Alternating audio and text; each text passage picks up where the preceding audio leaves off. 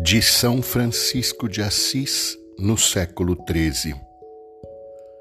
Se no comer e no beber estamos obrigados a evitar o supérfluo que prejudica o corpo e a alma, mais cuidado devemos ter com a mortificação exagerada, porque Deus quer a misericórdia e não o sacrifício.